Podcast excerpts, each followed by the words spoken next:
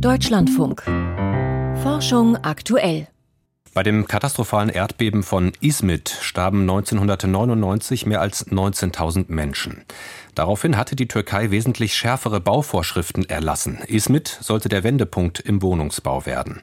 In dem besonders stark von Erdbeben gefährdeten Land sollten moderne Bauvorschriften greifen, wie sie etwa in Japan, Kalifornien oder Chile eingeführt wurden. Doch nun gleichen sich die tragischen Bilder wieder. Zehntausende Tote und unzählige zerstörte Gebäude in der Türkei und Syrien. Und so wird erneut die Frage laut, wieso ist die Prävention nicht geglückt? Welche Baufehler wurden begangen und wie könnte in Zukunft erdbebensicher gebaut werden? Über diese Fragen spreche ich jetzt mit der Fachautorin und Geologin Dagmar Röhrlich bei mir im Studio. Dagmar, was bedeutet eigentlich erdbebensicheres Bauen? Ja, also wenn es jetzt darum geht, dass die Zahl der Todesopfer und Verletzten möglichst gering ist nach einem Erdbeben, dann spielt einfach die Bauqualität die entscheidende Rolle. Das erdbebensichere Bauen, das bedeutet halt, dass die Gebäude dazu in der Lage sind, diese horizontalen Trägheitskräfte, die bei einem Erdbeben auftreten, dass sie die abfangen können. Und das bedeutet, dass sie entweder mitschwingen, schön mitschwingen, oder dass sie fest genug gebaut sind. Und Ziel ist jetzt, dass sie nicht zusammenbrechen. Die können danach schwer beschädigt sein, abbruchreif, das ist völlig egal, aber sie sollen nicht zusammenbrechen und ihre Bewohner erschlagen. Welche Rolle hat denn bei den aktuellen Ereignissen auch die Art des Erdbebens gespielt für die Zerstörungskraft? Also die Bebenherde in diesem Bereich, die sind sehr flach und das macht sie besonders zerstörerisch, weil diese hohen Bodenbeschleunigungen, die dadurch erzeugt werden, weil die einfach hohe Schäden an den Gebäuden auch äh, ja, machen können. Und ja, das außerdem können bei diesen geringen Herdtiefen kann die, der Untergrund aufreißen und es können Erdrutsche auftreten. Also es kann vieles geben, was das Ganze noch verstärkt. Mhm. Und, und wo liegt zumindest ersten Einschätzungen nach das Problem bei vielen Gebäuden, die jetzt eingestürzt sind? Also wenn man sich das so anschaut, wenn das gemauerte Gebäude waren, dann sehen die jetzt so aus, als hätte es eine Flut von Steinen gegeben, dass sich einfach alles ergossen. Die haben völlig den Zusammenhalt verloren. Und bei diesen Stahlbetonbauten, die sehen jetzt aus wie Pfannkuchen, die übereinander gestapelt sind, einfach weil der Stahlbeton versagt hat. Was wäre da eine Lösung, um das zu vermeiden? Also dieser Stahlbeton muss einfach hochwertig sein. Das heißt, man muss diese Säulen vernünftig mit den Trägern verbinden. Und dazu braucht man einfach genügend guten, dicken Stahl.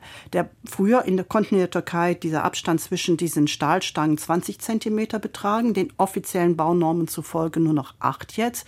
Und der Stahl muss auch ausreichend dick sein. Aber ja, anscheinend wurden die Baunormen nicht ganz ernst genommen.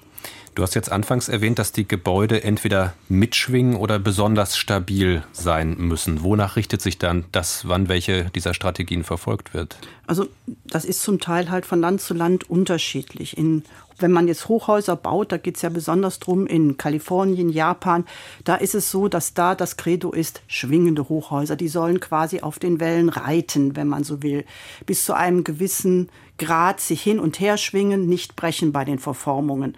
Und dazu muss das Gebäude elastisch sein, und es muss genügend Innenwände haben, die halt alle diese Kräfte, die auftreten, abfangen können. Sowohl die Außenhülle als auch das Innere. Werden die herausgenommen, die Innenwände zu viele, dann kann das durchaus fatal werden.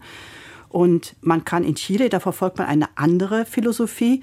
Da baut man ganz starr durchgehend mit starken Konstruktionen und die sind aber da nicht so hoch. Ich kann da jetzt nicht zig Stockwerke hochbauen, aber diese Gebäude sind sehr stabil. 2010 bei einem Beben stark, der Stärke 8,8 starben in Chile nur 300 Menschen, einfach weil diese Häuser sehr stabil gebaut worden sind. Mhm. Liegt dann das meiste oder alles am Material und der Bauart der Gebäude oder anders gefragt, welchen Einfluss hat auch der Untergrund, auf dem diese Gebäude stehen? Also harter Fels reagiert ganz anders als weiches Sediment. So ein weicher Sand, der kann einfach die Erdbebenwellen verstärken.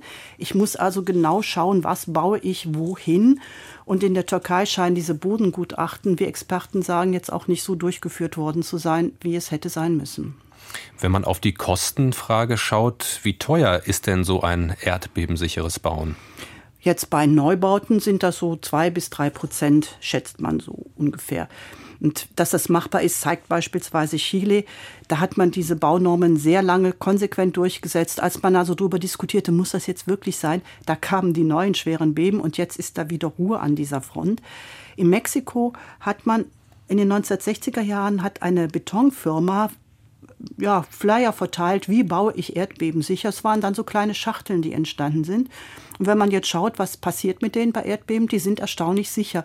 Also es muss nicht teuer sein, man kann auch sehr einfach bauen und sehr gut bauen. Da ging es jetzt ums Thema Neubauen. Was ist denn mit dem alten Baubestand? Inwieweit lässt sich der erdbebensicher nachrüsten? Also wenn ich gemauerte Gebäude habe, dann kann man beispielsweise Maueranker setzen und bei anderen kann man diese Stahlankern nachrüsten. Man hat also dann die waagerechten Träger, wo die auf die senkrechten Säulen treffen. Wenn das nicht genügend stark verbaut worden ist, dann kann man da so Stahldiagonalen einziehen. Es gibt viele Möglichkeiten, alte Gebäude nachzurüsten.